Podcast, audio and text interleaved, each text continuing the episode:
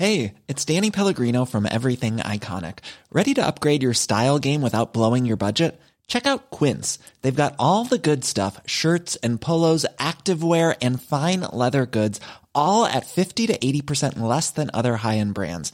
And the best part? They're all about safe, ethical, and responsible manufacturing. Get that luxury vibe without the luxury price tag. Hit up quince.com slash upgrade for free shipping and 365 day returns on your next order. That's quince.com slash upgrade. –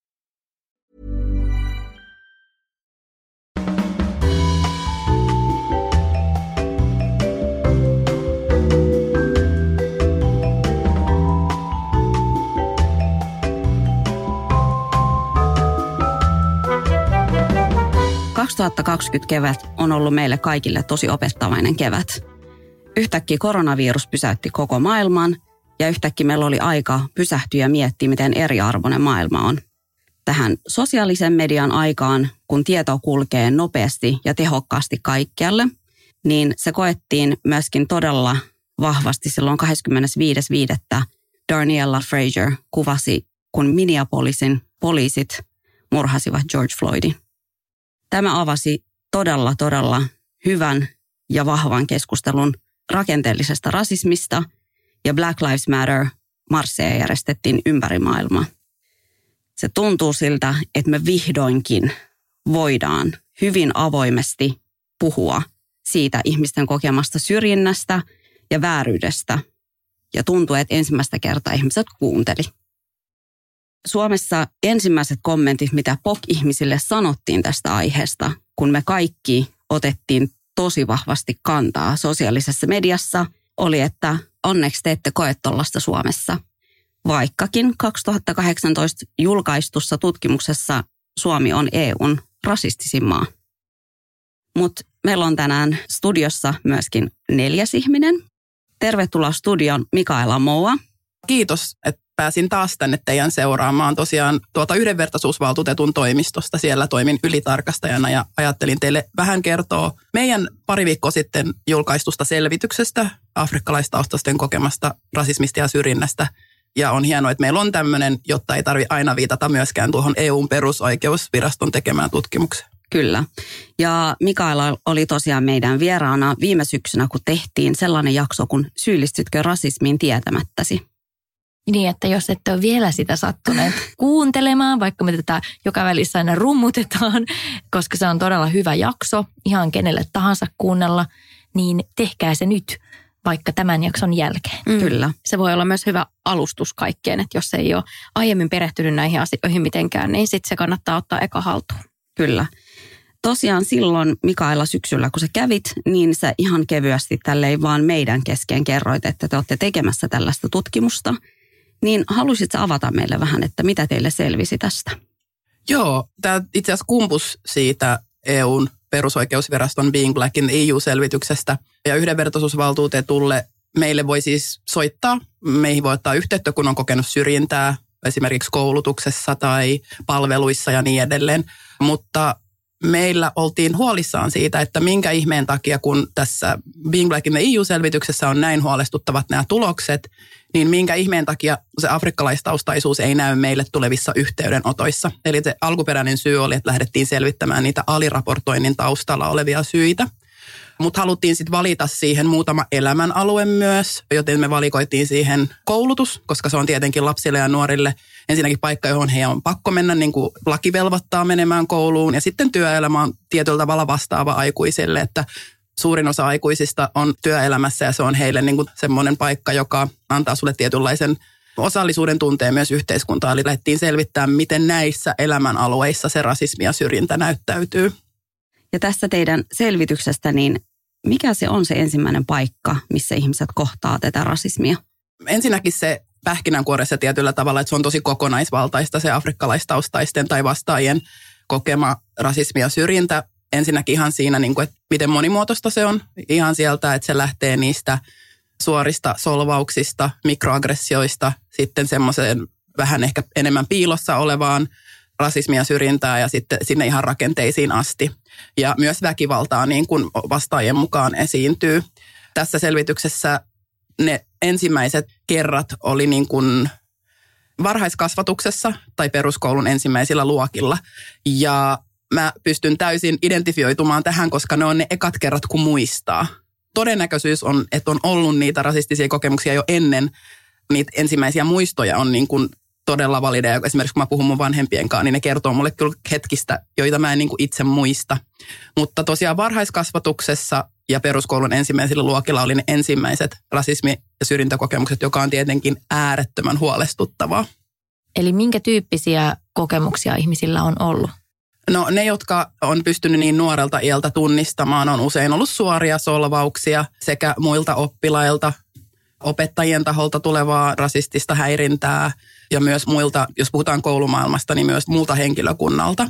Ja se, mikä oli myös todella huolestuttavaa, on, että vastaajat koki, että siihen ei puututa. Että opettajilla ei ole osaamista tunnistaa rasismia ja ei ole osaamista myöskään puuttua siihen. Ja sitten ei niin kuin myöskään hahmoteta, että jos on kiusaamista tai häirintää alkuperän takia, niin se on itse asiassa laissa kiellettyä häirintää.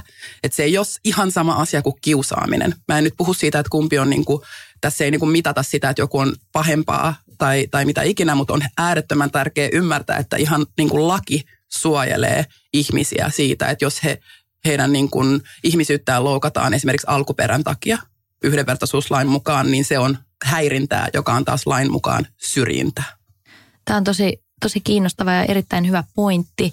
Ja tietenkin tuossa koulumaailmassa tai varhaiskasvatuksen maailmassa niin se on erityisen huolestuttavaa, jos se häirintää harjoittava on sillä tavalla niin kuin auktoriteettiasemassa, että se on esimerkiksi opettaja, jolloin siihen on sitäkin kautta aika mahdotonta ehkä puuttua. Juuri näin, koska näähän on ne ihmiset, joihin niin kuin lapset ja nuoret toivoisi, että he vois heihin nojautua, kun tapahtuu jotain.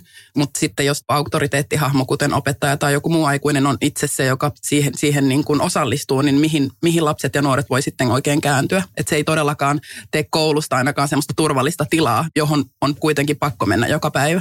Sä mainitsit tuossa Mikaela myös tuon varhaiskasvatuksen, eli puhutaan päiväkodista esimerkiksi. Niin miten tällaiset asiat voi tulla, tai miten ne tulee ilmi, koska mä mietin, että siellä on tosi pieniä lapsia, jotka ei vielä osaa vaikka kertoa, mm. että mitä he kokee, mutta he voi kokea vaikka päivän aikana vaikka sit varhaiskasvatuksen niiltä aikuisilta rasistista kohtelua, niin miten tällaiset sitten tulee esiin? Joo, tämä meidän selvitys oli tosiaan tämmöinen verkkokyselyselvitys, johon sitten pääsi vastaamaan 15 vuotta ja vanhemmat ja perustui heidän muistoihin, mutta totta kai silloin, kun puhutaan niin aikaisessa vaiheessa tapahtuneista kokemuksista, niin on usein niin, kuin niin paljon selkeämpi, koska ei siinä vaiheessa hahmota vaikka mikroaggressioita ja mitä se tarkoittaa, että mun hiuksiin kosketaan jatkuvasti. Eli tavallaan ne on ne, on ne muistot on tosi sellaisia selkeitä, jotka on ihan suoria jotain rasistisia solvauksia esimerkiksi ja, tai, tai väkivaltaisuutta jopa ja niin edelleen. Sitten oli myöskin tämän keskustelun myötä oli tosi monet äidit, ketkä kirjoitti, että ne kokee tosi paljon rasistista kohtelua jo neuvolassa – synnytyssairaaloissa, niin sille lapselle jo annetaan valmiiksi jo todella niin kuin huonot lähtökohdat. Se, että synnytyssairaaloissa oletetaan, jos sulle ei ole suomalaista nimeä, että sä et puhu suomea, tai että sulle puhutaan rumasti, sun kipu ei oteta kahden vakavasti. Siihen liittyy niin paljon semmoisia myöskin negatiivisia kokemuksia jo esimerkiksi äideillä siitä, kun ne saa sen lapsen, niin siitä, että esimerkiksi kun ne menee päiväkotiin ja kouluun ja siitä eteenpäin toi on jotenkin edelleen näin valkoisena, joka ei ole kokenut mitään tuollaista, niin että se pohja sun elämälle lähtee nimenomaan sieltä varhaiskasvatuksesta ja se luotto vaikka muihin aikuisiin, niin ei se kauhean vahvalla pohjalla silloin ole, jos on noita kokemuksia. Juuri näin, ja alkaa aika aikaisessa vaiheessa hahmottaa sen oman paikan tässä maailmassa ja hahmottaa, että ei ole yhdenvertaiset mahdollisuudet ehkä. Ja jotenkin on tosi usein hereillä siihen, miten tulee nähdyksi tässä maailmassa. Hmm. Ja se on tietynlaisen semmoisen rodullistavan linssin kautta, että suhun liitetään semmoisia stereotypioita ja oletuksia, joita sä et niinku tunnista oikeastaan itsessäsi. Että joo, se on kyllä semmoinen tietynlainen kuudes aisti, joka usein syntyy. Mutta joo, siis mulla on itselläni esimerkiksi tyttö, niin kyllä mä oon mun ruskean tytön kanssa jo tosi aikaisessa vaiheessa joutunut näitä keskusteluita käymään. Totta kai ikätasoisesti, että en mä niin kuin hänelle paasaa vaikka kolonialismin perinnöstä ja, ja miten se linkittyy Suomen historiaa, vaikka pitäisi pian mä tuun tekemään tämänkin, mutta tavallaan se, että mä en, mä haluan niin kuin, että hän niin kuin, hänellä on työkaluja sit käsitellä sitä mieluummin kuin se, että se sitten tulee jotenkin yhtäkkiä yllätyksenä jostain. Se on ollut mun valinta. Mä näen paljon vanhempia, jotka heidän strategia on semmoinen, että no, että mä en näe väriä ja me ollaan kaikki ihmisiä ja he ajattelee, että se on niin kuin suojelee sitä lasta, mutta itse asiassa se tota, on todella iso karhun palvelus, koska totuus on se, että jossain vaiheessa se totuus niin kuin iskee päin lärviä ja sitten jos sä et ole saanut vaikka sun vanhemmilta työkaluja siihen, niin toi on tietyllä tavalla myös hiljentämismekanismi, että en mä mene sitten puhu mun äidin kanssa näistä asioista, kun se on sanonut, että tällaista ei ole, että kuvitteleks mä tietyllä tavalla vaan esimerkiksi mm. näitä asioita.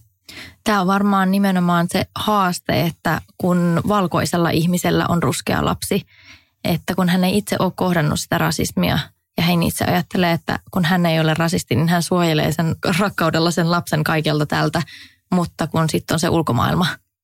Just näin, että se on hirveän, hirveän tärkeää, että valkoisena vanhempana alkaa hahmottaa sitä, että sun positio tässä yhteiskunnassa, kun te poistutte sieltä teidän niin kuin rakastavasta kodista, menette sen oven ulkopuolelle, niin se, miten sinä tulet nähdyksi tässä yhteiskunnassa yksilönä, kaikki ne mahdollisuuksinne ja niin edelleen, niin se sun ruskea lapsi tulee nähdyksi todella toisen linssin kautta.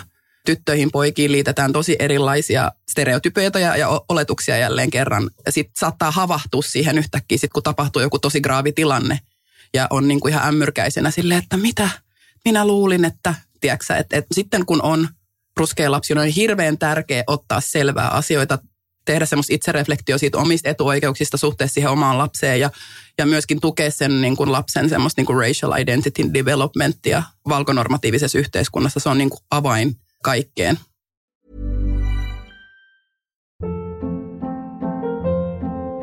Hold up. What was that? Boring. No flavor. That was as bad as those leftovers you ate all week. Kiki Palmer here, and it's time to say hello to something fresh and guilt-free. Hello Fresh. Jazz up dinner with pecan-crusted chicken or garlic butter shrimp scampi. Now that's music to my mouth. Hello Fresh. Let's get this dinner party started. Discover all the delicious possibilities at hellofresh.com.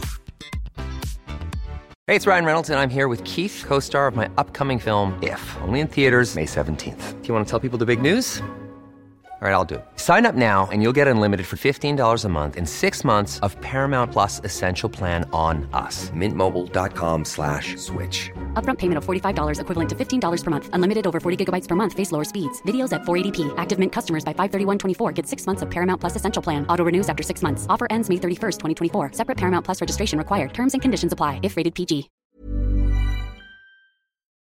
Mä uskon, että toi on monelle valkoiselle uusi ajatus, että, että se semmoinen en näe väriä ja kaikki ihmiset ovat samanarvoisia tyyppinen ajattelu ehkä jopa vaan niin kuin vaientaa sen kokemuksen siitä rasismista. Että moni varmasti tarkoittaa sillä hyvää, mutta, mutta loppujen lopuksi sä oikeastaan niin kuin kiellät tosiasiat, koska kyllähän mm. värit on olemassa mm. ja ne näkyy myös tässä yhteiskunnassa ja siinä, miten tässä yhteiskunnassa käyttäydytään valitettavasti. Ja vasta tämän viimeaikaisten tapahtumien myötä mä oon itsekin tiedostanut, kuinka ongelmallista se on, kun sanoo, että kaikkihan me ollaan yhdenvertaisia, varsinkin niin kuin tämän keskustelun yhteydessä, niin se ei sovi. Joo, se ei ole niin kuin mikään suuri antirasistinen teko, että leikkii, että maailmassa ei ole eriarvoisuutta. Se on itse asiassa tapa pysyä mukavuusalueella. Mm. Kuvittelee, että se on joku suuri antirasistinen teko, kun leikkii, että ei näe väriä. Se on niin kuin selkeä merkki siitä, että ei halua käydä itsensä kanssa tai lapsensa kanssa niitä vaikeita keskusteluita siitä, että meillä on erilainen positio tässä yhteiskunnassa, joka on taas, niin kuin mä sanoin, se on niin kuin avain. Se on todella tärkeää, että myös se lapsi sitä kautta näkee, että oikeasti mun, mun äiti, mun iskä, mun, mun kasvattajat, niin kuin ne näkee mut. Hmm. Niin ja sitten nyt kun päästiin tähän epämukavaan keskusteluun ja epämukavaan tilanteeseen ja kaikki varmastikin näiden tapahtumien myötä ja nyt kun käydään niin avointa ja hyvä keskustelu tästä, varmasti on kokenut tosi paljon semmoisia epämukavia tilanteita ja epämukavia hetkiä, milloin on joutunut itse miettimään, että, että miten on toiminut ja että onko itsekin niin kuin syyllistynyt vaikka just tietämättä tähän. Ja nyt kun mä oon siis tosi iloinen siitä, että musta tuntuu, että me päästään niin kuin tästä jossain niin kuin edes eteenpäin tässä keskustelussa, että enää sille ei voi sulkea silmät ja sanoa, että, että ei tällaista ei tapahdu, niin mun mielestä me voitaisiin nyt keskustella siitä, että, että mitkä ne on ne seuraavat askeleet, mitä meidän pitää ottaa tätä taistelua rasismia vastaan. Miten tästä mennään eteenpäin? Kyllä. Ja kun tämä on niin monitasoinen asia kuitenkin, niin Mikaela, millaista neuvoa sä antaisit jollekin ihmiselle, kuka henkilökohtaisella tasolla esimerkiksi haluaa taistella rasismia vastaan? Joo, tässä ollaan niin kuin kyllä todella uuden äärellä monella tasolla. Itse niin kuin mustana naisena en ole ikinä, tai siis ei ole ollut koskaan tällaista tilannetta globaalisti, että niin moni maa on lähtenyt mukaan tämmöiseen antirasistiseen liikkeeseen tai ihmisoikeusliikkeeseen. Että se usein unohtuu siinä Black Lives Matterissakin, että se on niin kuin ihmisoikeusliike alun perin, jonka on aloittanut kolme mustaa queer-naista, joiden tarkoitus oli niin kuin laittaa keskiön kaikista marginalisoiduimmat ihmiset, jotka on mustat naiset ja POC-transnaiset, joita tapetaan suhteellisen paljon verrattuna jopa mustiin miehiin, mutta niitä jostain syystä niin kuin ei nosteta niin kuin mediana, ne ei saa median näkyvyyttä. Eli se on ihmisoikeusliike, johon koko maailma on melkein lähtenyt mukaan. Se on ihan käsittämätöntä. Ja mistä se kertoo on se, että enough is enough, mm. niin kuin hashtagikin sanoo. Että monissa maissa ollaan havahduttu siihen, että okei, rasismi on kontekstuaalista, mutta kaikissa maissa on jotkut ne omat ongelmat, joihin me halutaan muutosta. Ja tässäkin niin kuin se on lähtenyt taas niin kuin vähemmistöistä itsestään liikkeelle. Niin kuin kaikki onnistuneet tämmöiset kansalaisliikkeet lähtee niin kuin siitä, että vähemmistöt itse on saanut tarpeeksi ja sitten lähdetään viemään asioita eteenpäin. Mutta se, mikä tässä on ihan uskomatonta, on, että tämä on ensimmäinen kerta, että mä näen niin paljon etuoikeutettuja ihmisiä, jotka on valmiita pysähtyä ja kuuntelee ja jopa niin kuin tekemään semmoista itsereflektioa. Tämä on ihan uskomatonta, koska mä oon tyypillisesti, siis mä oon tehnyt antirasistista työtä pitkään ja aina kun mä oon jossain puhumassa, niin mulle tullaan sen jälkeen sanoa jotain tyyliä, että no mulla on ruskea puoliso, niin mä en voi olla rasisti. Tai mä olin Keniassa kaksi viikkoa vapaaehtoisena 83, ja, koska ei olla valmiit kuuntelee, mm. ei olla valmiita tekemään sitä työtä ja just pohtia sitä, että millä tavalla mä oon ehkä itse ollut osallisena myös tähän. Mm. Niin nyt ollaan ensimmäistä kertaa valmiita jotenkin pohtia omia etuoikeuksia. Pohtii niin kuin mitä haitallisia normeja mä niin kuin ylläpidän – millä tavalla, jos mä haluan olla liittolainen, mitä se vaatii. Mutta se vaatii mut todella paljon epämukavuusalueelle menemistä ja epämukavien keskustelujen käymistä ja niin kuin asioista selvää ottamista. Niin kuin lukekaa ihmiset vaikka mä oon niin kuin deep in the game, niin ei se, ei, et sä vaan niin kuin synny pokkina ja niin kuin taju asioita, vaan niin kuin mä oon itsekin joutunut tekemään tosi paljon selvittää asioita. Ja en mä, niin kuin mä oon ehkä antirasismissa suht tietoinen, mutta mulla on paljon muita, niin kuin esim. trans-asioista mä en ole todellakaan niin valveutunut ja haluan oppia lisää, tai alkuperäiskansojen asioista ja niin edelleen. Mulle se halu oppia ymmärtää eri sorron muodoista on tosi vahva, koska nyt tietyllä tavalla myös kaikki liittyy toisiinsa. Mm. Ja hei, jos jollekin on vielä jäänyt epäselväksi, että mitä tarkoittaa POC tai POC, POC-lyhennys, niin se tarkoittaa person of color, jolla viitataan siis kaikkiin ei-valkoista etnistä alkuperää oleviin valtaväestön edustajiin.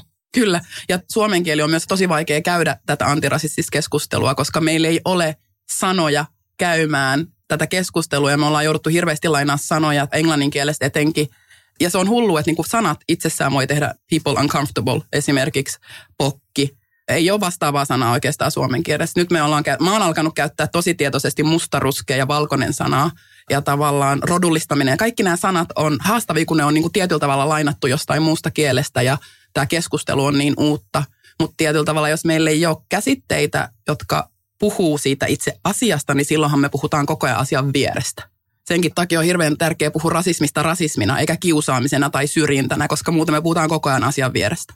Kyllä. Ja sitten tässä niin kuin ihan henkilötasolla esimerkiksi, kun halutaan toimia antirasistisesti, niin on tosi tärkeää muistaa, että kaikkien ei tarvitse taistella sitä samalla tavalla. Jokaisen oma panostus siihen on enemmän kuin tarpeeksi. Ja ensimmäiset asiat, mitä pitää tehdä, on tunnistaa ne omat ennakkoluulot ja omat etuudet siitä, että, että jos sä oot valkoinen ihminen, että, että mitä se niin kuin tarkoittaa. Monen on ehkä vaikea kokea itseänsä etuoikeutetuksi, koska kyllähän meillä valkoisillakin ihmisillä on elämässä hankaluuksia ja vastoinkäymisiä ja vaikeuksia, mutta se mihin sillä valkoisella etuoikeudella viitataan, niin on se, että ainakaan sun ihonväri tai etninen alkuperä ei tee sun elämästä hankalampaa. Eli se on meidän etuoikeus. Meidän ihonväri ei tule koskaan vaikeuttamaan meidän työnsaantia esimerkiksi. Mm.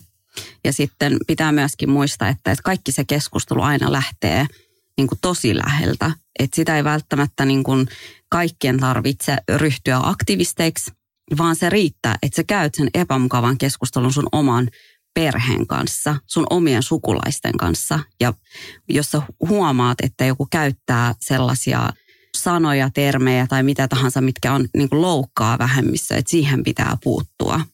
Tämä on ehkä semmoinen asia, mihin itse olen nyt vasta herännyt tämän keskustelun myötä, koska nimenomaan toi epämukava, kiusallinen keskustelu sen perheenjäsenen tai sukulaisen kanssa, niin mä oon ennen tätä väistänyt sen. Mä voin myöntää ja se on ollut iso virhe. Ja en todellakaan halua tehdä sitä enää. Niin kuin säkin Mikaela sanoit, että nyt pysähdytään ja kuunnellaan ja opitaan, niin tämä on nyt ison opinpaikka mulle. Että kyllä mun pitää etuoikeutettuna avata se suu ja sanoa, että mä en siedä tuommoista keskustelua. Mä en halua, että sä puhut noin. Mm. Ja jotenkin sitä on väistänyt, itse on hiljännyt siinä vaiheessa, että tietää, on sanonut se omaan, että, että toi on tosi väärin, miksi toi puhuu noin, nyt mun pitäisi tehdä jotain. Mutta jotenkin ei ole halunnut sitä kiusallista keskustelua tuoda siihen sen illallispöydän tai kaveriporukan ääreen. Mutta nyt esimerkiksi mun miehen kanssa me ollaan puhuttu tästä tosi paljon, koska meillä on pieni tytär, että me ei haluta esimerkiksi, että meidän lapsi joutuu ikinä kuulemaan mitään niin kuin sellaista keskustelua ja miettimään vaikka omassa päässään, että voiko noin puhua, onko toi ok tai näin. Vaan se, että meillä on se valta tehdä sille stoppi ja meidän pitää tehdä se. Kyllä ja toihan on niin kuin täysin inhimillistä, että perheen kanssa on tosi vaikea käydä noita keskusteluita. Se on täysin inhimillistä, mutta se eka kerta kun sen tekee ja sitten tajuaa, että oho, taivas ei romahtanutkaan niin kuin mun niskaa, niin se vaatii harjoittelua. Mä käytän ehkä esimerkkinä sitä, kun mä oon ensimmäisen kerran mennyt niin kuin valkoiseen huoneeseen pitämään puhetta e, yhdenvertaisuus antirasismiasioista 300 ihmistä, kaikki valkoisia siitä, kuinka heidän pitäisi tehdä työnsä paremmin. Ja mä muistan, yksi mun ruskea kaveri oli siellä yleisössä ja mua pelotti niin paljon siis, että mä tärisin, koska toi on mulle niin, toi on, toi on hirveän pelottavaa mennä ruskeana ihmisenä valkoisiin tiloihin – lähtökohtaisesti. Ja sitten mä olin niinku siellä asiantuntijana, mitä niinku heidän silmät ei ole myöskään tottunut näkemään, että on ruskea ihminen, joka on asiantuntija. Ja sitten mä katoin vaan sitä mun ruskeata ystävää sen koko ajan. Mä tärisin ja mä katoin sitä mun ruskeata ystävää. Mä en muista yhtään, mitä se meni. Mä sain ihan hyvää palautetta kyllä, mutta se, että mä oon niin onnellinen, että siellä oli joku, mm-hmm. mä tiesin, että se ymmärtää ainakin, mistä mm-hmm. mä puhun. Ja tämä on niinku myös sitä jatkuvaa, niinku kun on pokki, kun on ruskea tai musta ihminen, niin toi ihan yhteiskunnassa eläminen – töihin meneminen, uusiin tilanteisiin meneminen jo itsessään on todella stressaavaa tavallaan. Että siinä puhutaan siitä niin kuin vähemmistöstressi, semmoisesta psykologisesta ilmiöstä, että mitä se, kun on niin, niin kuin tietoinen siitä, miten tulee nähdyksi, ja kun usein se, miten tulee nähdyksi, siis siitä ei pysty tosiaan niin kuin tunnistamaan itseään ollenkaan. Ja se tulee niin kuin niiden kysymysten kautta, joita sulta kysytään ja, ja niin edelleen. Mutta se vaatii harjoittelua. Mm. Kun nykyään, kun mä menen puhumaan valkoisille yleisölle, niin – mä oon harjoitellut sitä niin paljon, että se on sama asia niin kuin perheenjäsenten kanssa. Että mm. eka kerta on pelottava, mutta tavallaan kun pitää koko ajan mielessä sen just, että mitkä on ne meidän perheen arvot ja mitkä on ne meidän rajat myöskin. Mm. Esimerkiksi teidän lapsen kanssa, niin se on semmoinen hyvä, semmoinen suunta. Mä itse olen törmännyt paljon semmoisiin kommentteihin tässä keskustelussa, että, että pitää huolta myös siitä, että, että esimerkiksi oma lapsi – saa semmoisen monipuolisen representaation siitä, minkälaisia ja näköisiä ihmisiä on olemassa. Että jos esimerkiksi kaikki satukirjat on vain valkoisia ihmisiä täynnä tai kaikki ohjelmat, mitä katsotaan telkkarista, on vain valkoisia ihmisiä, niin miten se lapsi ikinä niin kuin oppisi sitä monimuotoisuutta, mitä tässä yhteiskunnassa on. Mm. Että tehdään siitä niin kuin normaali asia ihan pienestä pitäen tosi hyvä pointti. Ja itse asiassa somessa levisikin tämmöinen semmoinen haaste, että, että käy läpi sun lapsen lelut tai kirjat että kato minkälaisia henkilöitä siellä on ja, ja näin, niin se oli myös itselle semmoinen herätys, että niin joo, enpä ole tullut ajatelleeksi tätä ennen. Hävettää myöntää, mutta niinhän se on. Niin, ja tämä on niin kuin tietyllä tavalla, just kun puhutaan etuoikeuksista, niin se on ihan niin kuin noinkin pieniä asioita. Mulle oli niin kuin, silloin joku mun lapsi oli mun vatsassa, niin mä aloin tilaa ulkomailta hänen näköisiä nukkeja, hänen näköisiä kirjoja, missä oli hänen näköisiä hahmoja. Tiedätkö että mulle se oli taas, että tiesi, että Suomesta ei, niin kuin enemmän koko ajan löytyy onneksi, mutta et, et silloin tiesin, että et mun on pakko tilaa ulkomailta näitä nyt jo. Ja tavallaan sä havahduit siihen vasta vähän niin kuin nyt hiljattain. Tämä on esimerkiksi, ne etuoikeudet voi näkyä tietyllä tavalla pienissä asioissa. Että mikä se mun motiivi oli, oli just, että mä haluan, että mun lapsi näkee itsensä tässä maailmassa. Öö, sun lapsi, jos hän on valkoinen, niin hän, hän näkee itsensä maailmassa joka puolella tekemässä kaikenlaisia asioita. Hän niin kuin kasvaa sellaisella mielentilalla jo, että hän, hän, pyys, hän voi tehdä mitä tahansa. Hän, hän voi olla presidentti, hän, hän voi niin kuin oikeasti olla mitä tahansa, koska hän näkee itsensä näköisiä ihmisiä tekemässä mitä tahansa. Mun lapsella ei ole sitä luksusta, joten mä oon niin kuin joudun tosi tietoisesti jatkuvasti tekemään sitä. Mutta toi oli myös mun mielestä hyvä pointti, mitä sanoit, että toi on erinomainen tavallaan semmoinen tota, kartotus, että minkälainen, minkälaisia ihmisiä meidän elämässä on ollaanko me kaikki tosi samasta muotista tehtyjä, keskiluokkaisia, hyvin koulutettuja, onko meillä näkyviä vähemmistöjä meidän kaveripiirissä. Koska sehän on just se, mitä niin kuin lapset näkee ja oppii ja, ja oppii niin kuin arvostamaan. Ja, ja, ja se on mulle myös hirveän tietoinen valinta, että mä oon niin kuin tosi tietyllä tavalla strategisesti myös tehnyt oman perheen, mun perheen niin kuin lisäksi, jotta mun lapsi saisi kaiken ihmisiä, joilla on kaikenlaisia niin kuin perhemuotoja ja, ja, ja, ja, niin, kuin, ja niin edelleen. Tota, se on ollut mulle tosi strateginen valinta. Toi on tosi kiinnostava näkökulma, että miettii myös itse sitä, että minkälaisilla ihmisillä itse ympäröi itseään tässä elämässä. Ja, ja mä oon törmännyt, kun mä oon myös puhunut ja kirjoittanut tästä aiheesta mun omissa kanavissa paljon, niin siihen, että jotkut ihmiset vaikuttaa tosi kyllästyneiltä tähän, tähän antirasismikeskusteluun jo siinä vaiheessa, kun se oli vasta alussa. Ja siinä kohtaa mun mielestä on hyvä muistuttaa, että se, että sulla on varaa kyllästyä tämmöiseen keskusteluun, niin se on jo niin kuin ihan ääretön etuoikeus, koska silloin tämä kert- se kertoo siitä, että tämä keskustelu ei oikeastaan niin kuin kosketa sua tai sä koet, että se keskustelu ei kosketa sua. Mutta sitä voi aina miettiä, että miten kyllästyneitä ne kaikki POK-ihmiset, ruskeat ja mustat ihmiset ja kaikenväriset ihmiset on tähän keskusteluun, jotka joutuu elämään sitä rasismia todeksi joka päivä – niin mä huomasin ihan selvästi semmoisen tietyn ilmiön niissä kommenteissa, mitä mä itsekin sain, että kun mä ryhdyin käymään sitä keskustelua niiden ihmisten kanssa, jotka ehkä oli vähän turhautuneita, että tästä nyt kuulee joka suunnalla ja tästä puhutaan liikaa tai ärsyttävyyteen asti, niin usein he oli juuri niitä ihmisiä, jotka eivät henkilökohtaisesti tunne ainoa takaan POK-ihmistä – jolloin on, heidän on niin kuin helppo ulkoistaa itsensä tästä keskustelusta, koska heillä ei ole mitään niin kuin ensimmäisen tai toisen käden tietoa siitä, mitä on kohdata rasismia niin, elämässä. ja sit usein mm. saattaa tulla myös sellaisia kommentteja, että niin kuin, no eihän nyt rasismia ole, että en mä ainakaan missään nähnyt tai kohdannut sitä. Tämä on valitettavasti todella yleinen näky kaikkien rasismiin liittyvien uutisten kommenttibokseissa. Mä tuun tosi vihaseksi aina, kun mä luen niitä, koska ne on täynnä sitä rasismia kokeneiden kokemusten vähättelyä ja minimointia. Ja usein täynnä rasismia. Ja Kyllä. mä oon silleen, öö, da, niin kuin point in case. Täällä kommenttilaatikoissa sitä rasismia nimenomaan onkin. Ja musta on mm. vähän huolestuttavaa myös se, että miten huonosti siihen kuitenkaan sitten puututaan. Esimerkiksi eihän niin kuin lehtien olisi pakko julkaista niitä semmoisia rasistisia kommentteja, mutta koska niin kauan kuin ne on muotoiltu semmoisen NS-salonkikelpoiseen muotoon, että niissä ei ole jotain tiettyä solvaavaa rasistista termiä, niin rasismi on yllättävän lainausmerkeissä sallittua. Mutta kunhan kyllä, sen vaan muotoilee jotenkin poliittisesti muka korrektisti. Mutta kyllä siellä näkee ihan niitä ihan konkreettisesti solvaavia kommenttejakin, mutta ei niille tehdä yhtään mitään. Sitten jälleen kerran taas päästään siihen, että – että kun me kaikki vihdoinkin avattiin Zoom ja sanottiin, että tämä on se, mitä me koetaan, niin ihmiset tosi usein on silleen, että mutta eihän meillä Suomessa. Mikä on edelleenkin musta tosi hassu. Mutta nyt kun päästiin siihen, että, että okei, mitä henkilötasolla ihmiset voi tehdä.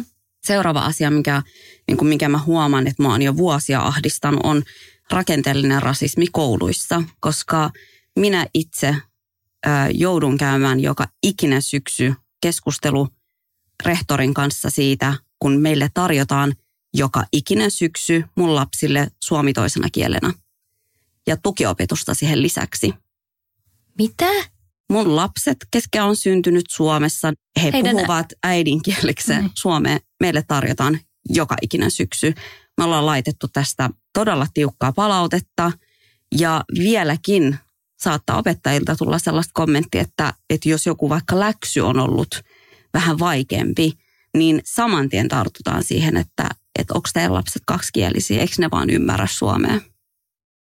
Joo, tämä tuli tosi selkeästi ilmi siitä meidän selvityksestä kanssa ja se, miksi mä oon tosi ylpeä tästä meidän selvityksestä, on, että me pystyttiin tekemään näkyväksi tämmöisiä rakenteellisia kohtia. Kun puhutaan rakenteellinen rasismi, se on niinku semmoinen vähän abstrakti, abstrakti ilmiö, mutta kun sitä pystyy tekemään näkyväksi tiettyjen ilmiöiden kautta, niin se on tosi tärkeää. Eli tämä S2 sieltä nousi just selkeänä esimerkkinä. Eli suomi toisena kielenä ja kirjallisuusaineeseen ohjataan tota, rodullistettuja lapsia ja nuoria huolimatta siitä, että he puhuu äidinkielenään suomea tai äidinkielen veroisesti suomea. Ja S2 niin kuin perimmäinen tarkoitus on niin kuin yhdenvertaistaa kielen oppimista, mutta joka on niin kuin tavallaan todella hyvä niin kuin tavallaan se perimmäinen tarkoitus. Totta kai, että siellä saa vähän henkilökohtaisempaa tukea, ne on pienempiä ne ryhmät ja niin edelleen. Mutta se, milloin se alkaa olla ongelmallista, että sen on todettu heikentävän akateemisen kielen kehittymistä. Ja jos sun akateeminen kieli ei kehity, niin kuin on tarkoitus peruskoulussa kehittyä, niin sittenhän se vaikuttaa sun jatko-opiskelumahdollisuuksiin. Tämä on ensimmäinen. Toinen on, että sen lisäksi usein nämä samat oppilaat niin kuin oppilaan ohjauksessa ohjataan niin kuin alaspäin. Tarkoittain siitä, että vaikka he itse haluaisi korkeakouluun, niin oppilaan ohjauksessa taas rodullistetaan ja saatetaan ohjaa niin kuin toisen asteen koulutukseen. Esimerkiksi tämä oli myös sukupuolittunutta, etenkin tyttöjä hoiva-alalle niin kuin ohjattiin. Ja moni vastaajista oli huolimatta oppilaan ohjauksen ehdotuksista, suosituksista, niin pyrkinyt korkeakouluun ja päässyt ihan yliopistoon asti. Mutta tämä on silti semmoinen, mitä on niin kuin tutkittu ja on todettu just tämä, että se akateeminen kieli heikkenee, joka sitten vaikuttaa sieltä pitkällä aikavälillä. Mm. Ja minä henkilökohtaisestihan siis jo on käynyt aikamoista kirjasotaa jo tästä. Ja mä toivon, että hän tulee niin kuin pikkuhiljaa muutosta, koska viimeisin viesti, minkä mä laitoin sinne, ei ollut enää kahden ystävällinen. Joo. Ja jos, tota noin, niin, niin, jos, jos näyttää siltä, että asiat ei etene, niin aina voi ottaa yhteyttä yhdenvertaisuusvaltuutetun toimistoon ja Mm. sinne tehdä kantelun. Joo. Mulla on jotenkin sellainen olo, että, että nyt kun me käydään näitä keskusteluita vihdoinkin, kun tähän on jotenkin ehkä herätty, niin myöskin toivottavasti noihin tartutaan Kyllä. helpommin. Kyllä, ja siksi on, näky, on tärkeää just tehdä näkyväksi näitä tiettyjä Kyllä. ongelmakohtia. Mm. Sä voit Meri lähettää tämän meidän podcast-jakson sinne opettajahuoneeseen Laitan. kuunneltavaksi. Niin, ja sitten itse asiassa, kun tämä oli mun mielestä, ää, kun totta kai kun mä seuraan tosi paljon, mitä Mikaela tekee, niin mä seurasin silloin sitä teidän Insta-liveä Joo. koko tästä niin kuin tutkimuksen tuloksesta. Niin mä lähetin sen niin monelle ihmiselle, koska musta tuntuu, että tosi monet ei ymmärtänyt sitä mun turhautumista, kun mä kerroin tästä asiasta. Esimerkiksi sen, että, että mä oon aina kokenut sen, että mun mielestä se on ollut hyvin rakenteellinen rasismi Kyllä. mun lapsia niin kuin kohtaan. Niin se, että tällekin saadaan vihdoinkin semmoista avointa Mm. keskustelua, niin kyllähän siis tälleenhän niitä muutoksia tehdään. Kyllä, ja miten tollaisestakaan voi tietää, koska miten se saatetaan myydä vanhemmille. on, Tässä saa niin kuin enemmän tukea ja se pienryhmis opettamista, mutta jos ei tiedä niitä kaikkia seurauksia. Mm. Ja myöskin opettajat on myös vanhemmille tiettyjä auktoriteettihahmoja ja vanhemmat ajattelevat, että no totta kai mun lapsen parasta tässä ajatellaan. Ja totta kai silloin, kun S2 on tarvetta, niin sehän on erinomainen työkalu. Mutta se, että jos sinne ohjataan tarpeettomasti lapsia ja nuoria, jotka puhuu äidinkielenään tai äidinkielen verosesti, niin silloinhan se on niin kuin selkeä tämmöinen rakenteissa oleva rasistinen syrjintäkohta. Mm. No mutta sitten näiden lisäksi Instagramissa esimerkiksi käytiin myöskin tosi tosi vahvasti keskustelu siitä, kun kaikki laittoi sen mustan laatikon ja eh, on monet yritykset esimerkiksi ottanut tosi vahvasti kantaa ja näin. Mutta sitten nyt odotetaan sitä, että missä se näkyy, se muutos sitten. Esimerkiksi isot toimijat, niin he, heillä on edellytykset toimii edelläkävijöinä tässä. Onko sulla Mikaela mitään tällaisia ajatuksia sen suhteen, että mitä sä toivoisit esimerkiksi, että millaisia muutoksia yritysmaailmoissa tapahtuisi? Joo, onhan mulla tiettyjä näkemyksiä, niin kuin aina. ensinnäkin musta on jotenkin mielenkiintoista tämä ilmiö, että niin kuin mä näin tämmöisen tosi hauskan meemin, joka sanottiin englanniksi, että companies are acting like black people just came out, tiedätkö? Eli ainahan on ollut mustiruskeita ihmisiä organisaatioissa. Okei, hyvä, että nyt herätään, mutta miksi se vaati tällaisen globaalin liikkeen, että herätään siihen, että, että jotain tarvitsisi tehdä, jotain voisi tehdä paremmin. Siis tämä rekrytointi, hän on semmoinen yksi selkein, millä saadaan monimuotoisuutta organisaatioihin. Minkälaisia keinoja siihen on? Yksi keino, ei se ole mikään ratkaisu, mutta yksi keino on tietenkin tämmöinen anonyymi rekrytointi. Esimerkiksi Suomessa 2018 julkaistiin tämmöisen Aklak Ahmadin tutkimus. Siinä lähetettiin niin kuin 5000 CVtä ja viisi eri kieliryhmää. Ja tota, siinä niin kuin ne oli tämmöisiä haamu, haamu-CVitä, mutta tavallaan osaaminen oli kaikissa yhtä, niin kuin, että ne oli täysin vastaavat ne CV. Ainut mikä oli eri niissä oli nimi ja sitten oli suomen kieli niin, että, mutta sitäkin puhuttiin niin kuin eri suomen äidinkielen veroisesti. Siinä oli mun, niin kuin, ja sitten somalialaiset nimet sai kuusi kertaa harvemmin callbackin kuin suomenkielisellä nimellä. Eli nämä on tällaisia taas äärettömän tärkeitä tutkimuksia tehdä, jolla niin kuin, että sä et voi enää niin kuin väittää vastaan. Tämä on ollut niin kattava, 5000 CVtä kuitenkin lähetetty, että suomalaisessa esimerkiksi työelämässä on selkeästi nimen perusteella tapahtuvaa rasistista syrjintää. Ja tämmöinen anonyymi rekrytointi voisi olla yksi keino monista, millä tavalla monimuotoisuutta voitaisiin lisätä työyhteisöissä. Sitten ihan työyhteisön sisällä pitäisi katsoa tietyllä tavalla niin kuin horisontaalisesti ja vertikaalisesti, että miten siellä vaikka pääsee etenemään. Jos kuuluu johonkin näkyvään vähemmistöön, niin jääkö jotenkin paikalle, vähän niin kuin jumittaa sillä uralla, vai pääseekö niin kuin vertikaalisesti niin kuin rakentaa uraa ihan samalla lailla kuin muutkin kollegat. Eli tämä on ta- tavallaan sinne organisaation rakenteisiin sit katsomista. Miten meidän johdossa, miten meidän hallituksessa? Näyttääkö kaikki, onko kaikki valko- valkoisia, keskikäisiä miehiä tekemässä siellä niin päätöksiä. Kaikki, joo, joo, toi kuulostaa hyvältä, joo. Ja sitten niin tavallaan, että et, et, jos siellä ei ole monimuotoisuutta, voi aloittaa ihan vaikka niin sukupuolista, että miten paljon meillä on täällä, niin onko meillä 50-50, sen jälkeen, mitä meillä on muuta moninaisuutta, onko meillä näkyviä vähemmistöjä, minkälaisia ääniä niin kuin me oikeasti myös kuullaan täällä päätöksentekopöydissä ja niin edelleen. Että nämä on semmoisia asioita, että tavallaan on pakko lähteä siitä, että ensin kartottaa sen organisaation tilanteen.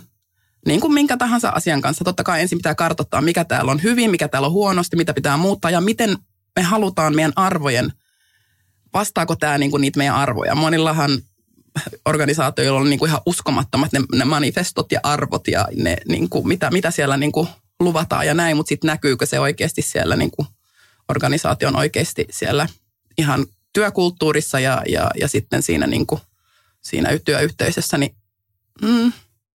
Niin niitä, näähän on sit, sitten myöskin monissa esimerkiksi niin kuin kauneusalalla puhutaan tosi paljon siitä, että, että halutaan, että näkyy niin kuin diversiteetti niissä mainoksissa ja ns. näkyvästi ulospäin käytetään vaikka POC-malleja, mutta itse asiassa niin yrityksen rakenteessa ei välttämättä ole yhtään oikeasti niin kuin POC-edustaja, kuka voisi edustaa sitä, että, että okei, minä tiedän, että, että mitä vaikka, minkä värisiä meikkivoiteita tummaihaiset naiset tarvitsee. Ja toi on ongelmallinen kahdella tavalla. Ensinnäkin toi on sitä tokenismia. Eli tokenismi on sitä, että niin kuin sä näyt, mutta sä et kuulu. Eli sulla ei ole ääntä ollenkaan. Ja, ja sitten tuohon liittyy myös vahvasti se tavallaan kapitalistimi, niin kuin että, että halutaanko me nä, et näyttää niin kuin diversiteettiä, koska me tiedetään, että se tarkoittaa meille lisää rahaa. Ja tämä on just tämä, niin kuin, että mustia ruskeisiin kehoihin usein se hyödyllisyys linkittyy aina niin kuin rahaan. Eli tota, se ei ole silloin niin kuin tosiasiallista diversiteetin tai monimuotoisuuden tai yhdenvertaisuuden, oikeudenmukaisuuden niin kuin tavoittelua, vaan se on vaan niin kuin for show. Mm, koska aina välillä, oletteko Mimmit ikinä miettinyt sitä, että, että kun ollaan vaikka nähty jotain tosi ongelmallisia mainoksia, missä selkeästi niin kuin dumataan, niin mä aina mietin sitä, että, että miten tämä on niin kuin tapahtunut. Että eikö siellä niin kuin työryhmässä sen yrityksen johdossa tai eikö siellä ole ollut missään niin kuin tarpeeksi representaatio tai kukaan, kuka sanoisi esimerkiksi, että tiedätte, että toi tämä mainos on muuten tosi rasistinen? Tämä on tosi hyvä kysymys ja sitten on mielenkiintoista ollut kuulla esimerkiksi sulta Meri, että sitten vaikka siellä olisikin ollut sitä representaatiota siellä työryhmässä antamassa niitä näkemyksiään, niin niitä ei kuunnella. Mm. Eli sun neuvoa tai kokemusta on pidetty turhasta valittamisena tai että sä oot hankala ihminen, kun sä puutut tällaiseen, niin se on musta myös aika hälyttävää. Miten sitten omassa työyhteisössä tuohon voi vaikuttaa tai miten tuohon voi puuttua? Tuo on varmaan aika iso kysymys, mutta onko siihen niin kuin semmoisia keinoja? Niin, no tarkoitat sä yksittäisenä työntekijänä niin, vai? yksittäisenä työntekijänä. No mä jotenkin näen, ja mä mietin omaa työuraakin, niin se kyllä liittyy hirveästi niiden työyhteisöjen työkulttuuriin jo itsessään. Mä oon ollut sellaisissa paikoissa, jossa on ollut sallittua puhua, käyttää ihan rasistisia slurreja kahvipöydässä niin, että kukaan ei ole puuttunut siihen ja mä oon istunut siinä. Ja sitten niin, niin, mutta ei me sua tarkoiteta. Niin, mutta mä oon ne. Mutta sitten mä oon ollut semmoisissa työyhteisöissä myöskin, jossa tavallaan kaikki, jokainen saa olla oma itsensä ja kahvipöydässä on, on kuullut keskusteluja niin kuin ihmisiltä, jotka ö, on parisuhteessa samaa sukupuolta olevan henkilön kanssa ja he on voinut ihan yhtä lailla jakaa heidän viikonloppukokemuksiaan kuin heteropariskunnat.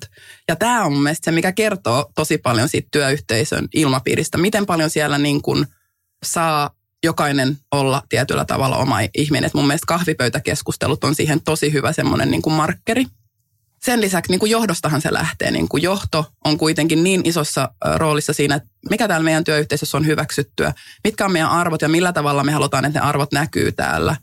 Ja sitten jos tajuisi myös sen, että mitä paremmin ihmiset voi siellä työyhteisössä, sitä parempia työntekijöitä ne on kaikilla tasoilla. Ei vaan niin kuin joku vähemmistöstatus, vaan se, että niin kuin kuunnellaan oikeasti, miten ihmiset jaksaa. Ja jaksamiseen liittyy hirveästi se, että voiko, jos on niin kuin vaikka kuuluu näkyvää vähemmistöön, niin onko se niin kuin turvallinen paikka mulle mennä se työpaikka vai saataanko mä kuulla kahvipöytäkeskustelussa just jonkun rasistisen slurrin esimerkiksi.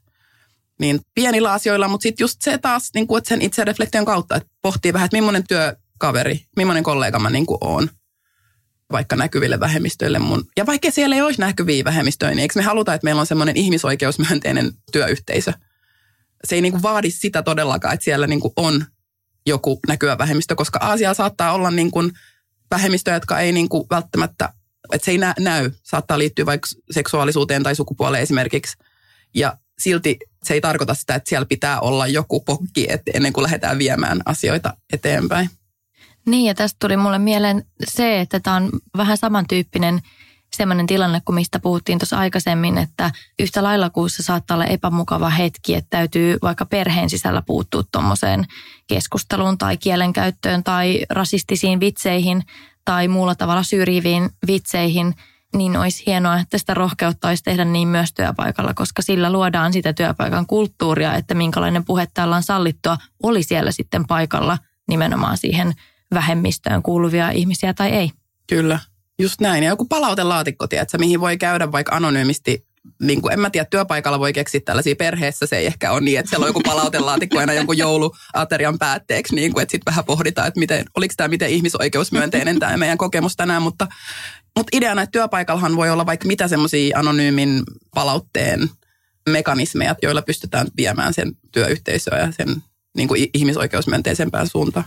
Siis Mikaela ehdottomasti mä sinuna ehkä lanseeraisin jopa perheissä tämä palaute boksi siihen joulupöytiin, koska mun mielestä siellä voisi käydä silleen niin kuin hyvin avoimesti monistakin asioista I want my keskustella. cut though.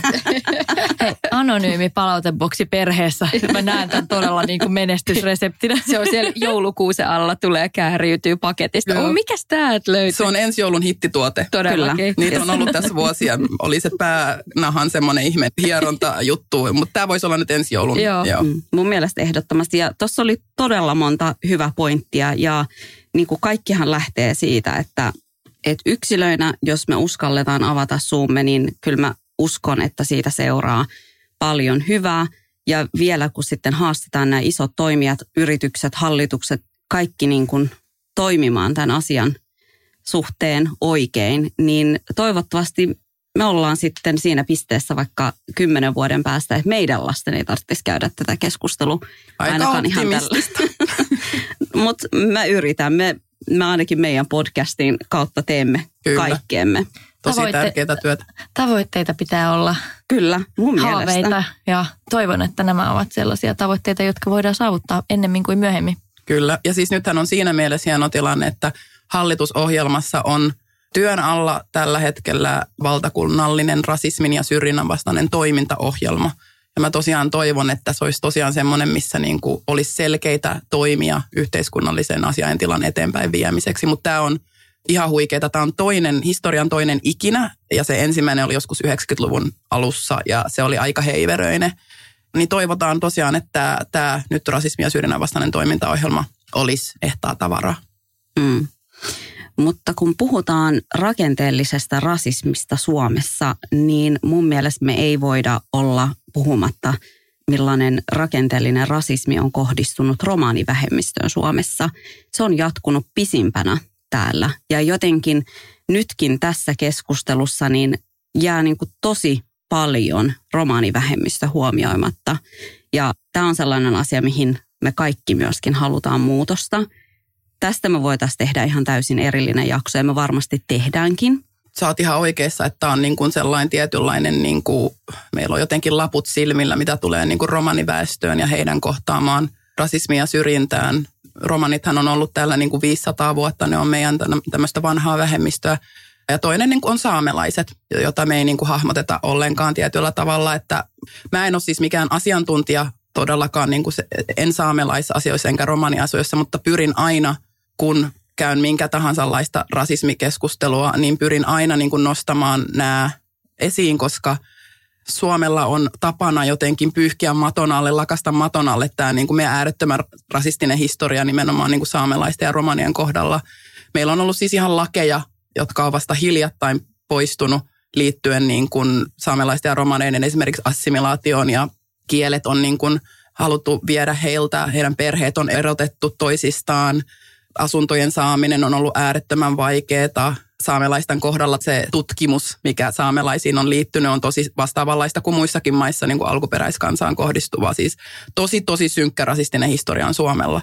Suomi ei kellu irrallaan mistään globaaleista tällaisista historiallisista ilmiöistä. Ja samoin sitten se on tietenkin vaikuttanut pitkällä aikavälillähän se vaikuttaa, kun perheet vaikka erotetaan toisistaan, niin mitä se tarkoittaa kokonaisille yhteisöille. Ja kielet niin kuin viedään ja pakotetaan puhumaan jotain ihan uutta vierasta kieltä. Ja tämä assimilaatiohistoria on, on tosi, tosi graavi liittyen sekä saamelaisiin että, että romaneihin. Mutta tosiaan mä en ole missään tapauksessa asiantuntija ja mä koko ajan niin kuin nämä on sellaisia asioita, mistä mä itse koko ajan haluan oppia lisää ja Mä näen myöskin, että eri vähemmistöryhmiin kuuluvat ihmiset on paljon niin kuin samanlaisia sorron mekanismeja niin kuin meitä kohtaan, mutta on paljon myös eroja ja me pystytään sitten niissä niin kuin tukemaan toisiamme. Niin se on ainakin mulle yksi semmoinen jatkuva semmoinen, semmoinen tiedonjano just oppia ymmärtämään, jotta voi myös sitten tukea toisiamme ja, ja niin edelleen. Mä oon itse nähnyt muutaman todella hyvän kommentin liittyen tähän erityisesti romaniväestöön, joka tosiaan tuntuu olevan suomalaisille vähän semmoinen sokea piste tässä rasismikeskustelussa, että sä et voi olla antirasisti tai sä et voi kokea olevasi antirasisti, vaikka sä olisit hirvittävän avarakatseinen ja kohtelisit tasa-arvoisesti esimerkiksi POK-ihmisiä, jossa silti suhtaudut rasistisesti romaniväestöön. Eli täytyy niin kuin ymmärtää se, että se koskee niin kuin koko tätä kenttää, se antirasismi, että sä et voi niin kuin valikoida niitä ryhmiä, joita kohtaan sä käyttäydyt antirasistisesti, jos sä haluat aidosti olla antirasisti. Kyllä, juuri näin. Sitten vielä ehkä vaikka antirasisti, niin saattaa silti olla niin kuin homofobinen, transfobinen. Että sekään ei ole mm. niin kuin aitoa antirasismia, koska tai jos puhutaan intersektionaalisesta antirasismista, niin hahmotetaan just se kaikkien erilaisten sortojen niin kuin muodot ja, ja niiden intersektiot. Ja, ja että niin kuin kaikkiin ryhmiin kuuluu myös kaikkia näitä niin kuin vähemmistöjen vähemmistöt. Niin kuin, jos sä oot niin kuin nyt Black Lives Matter, niin siellä sisällä on myös transihmisiä, siellä sisällä on vammaisia henkilöitä, siellä sisällä on seksuaali- ja sukupuolivähemmistöjä ja niin edelleen. Kun sä et voi pick and choose, tämä ei ole mikään buffa. Että jos sä oot aidosti antirasistinen, niin silloin sä lähdet tutkimaan kaikkia sun ennakkoluuloja erilaisia vähemmistöryhmiä kohtaan ja pyrit niin kuin lähteä niitä purkamaan. Mm. Äärimmäisen hyvä täydennys. Kyllä, mutta tästä me tehdään jakso. Ihan mun mielestä ansaitsee ihan täysin oman jakson, koska musta tuntuu, että, että mä voin itse myöntää, että mullakin on tosi paljon opeteltava, koska silloin kun me ollaan muutettu Suomeen, niin vaikka meidät on syrjitty, niin meidät on myös opetettu, että mutta hei, mut romaanit. Mm-hmm. Et mikä on mun mielestä niin, niin fucked up, mm. että se niin kuin ansaitsee ihan täysin oman jaksonsa. Ja mun mielestä on niin kuin hullua se, että miten huonosti esimerkiksi minä edes tunnen romaniväestön historiaa tai taustaa tai mitään. Ja moni niistä asioista on mulle avautunut vasta nyt tämän Black Lives Matter-keskustelun myötä, kun on ryhdytty puhumaan myös tästä Suomen rasistisesta historiasta. Niin tästäkin syystä mun mielestä on tosi tärkeää avata tätä, koska mä veikkaan, että aika moni suomalainen ei edes tiedä, mistä tämä kaikki kumpuaa ja minkälainen se historia on. Niin, ja on hyvä pohtia myös, että minkä takia meidän historiankirjoissa koulussa ei puhuttu saamelaisia romaneista juuri ollenkaan. Jos ne siellä näkyy, niin näkyy täysin niin kuin karikatyyrisinä hahmoina. Niin minkä takia, minkä takia tämmöinen valinta on päätetty tehdä? Jokuhan nämä historiankirjat on myös kirjoittanut ja halunnut kertoa historian jostain tällaisesta näkökulmasta, joka ei ole ihan ehkä täysin Realistinen. Ää, realistinen, kyllä. Hmm. Mutta kiitos Mikaela jälleen kerran, kun tulit meidän vieraaksi. Tämä on todella tärkeä aihe. Me jatketaan keskustelua vielä rasismiin liittyvillä jaksoilla syksyllä, koska kohta kuitenkin hämöttää meilläkin kesälomat. Kiitos Mimmit tosi paljon ja Afterwork Podcast Insta-tilillä käydään sitten lisää keskustelua tästä, mutta siis ensi viikolla, mistä me puhutaan Jenni? Ensi viikolla hypätään ihan toisen tyyppisiin teemoihin, nimittäin jutellaan ihokarvoista. Miltä tuntuu olla karvainen nainen? Perfect. Mutta hei, ensi viikko. Ensi viikkoon. Moikka. Heipsis, moi.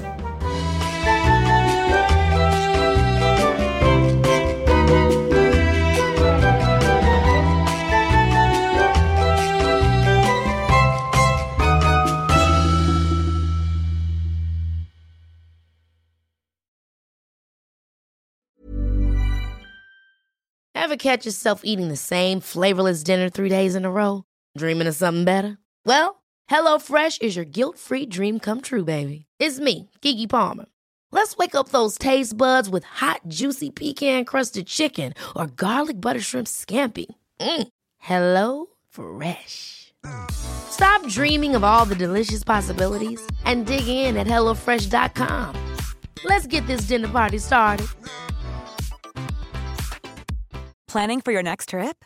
Elevate your travel style with Quince. Quince has all the jet setting essentials you'll want for your next getaway, like European linen, premium luggage options, buttery soft Italian leather bags, and so much more. And is all priced at 50 to 80% less than similar brands.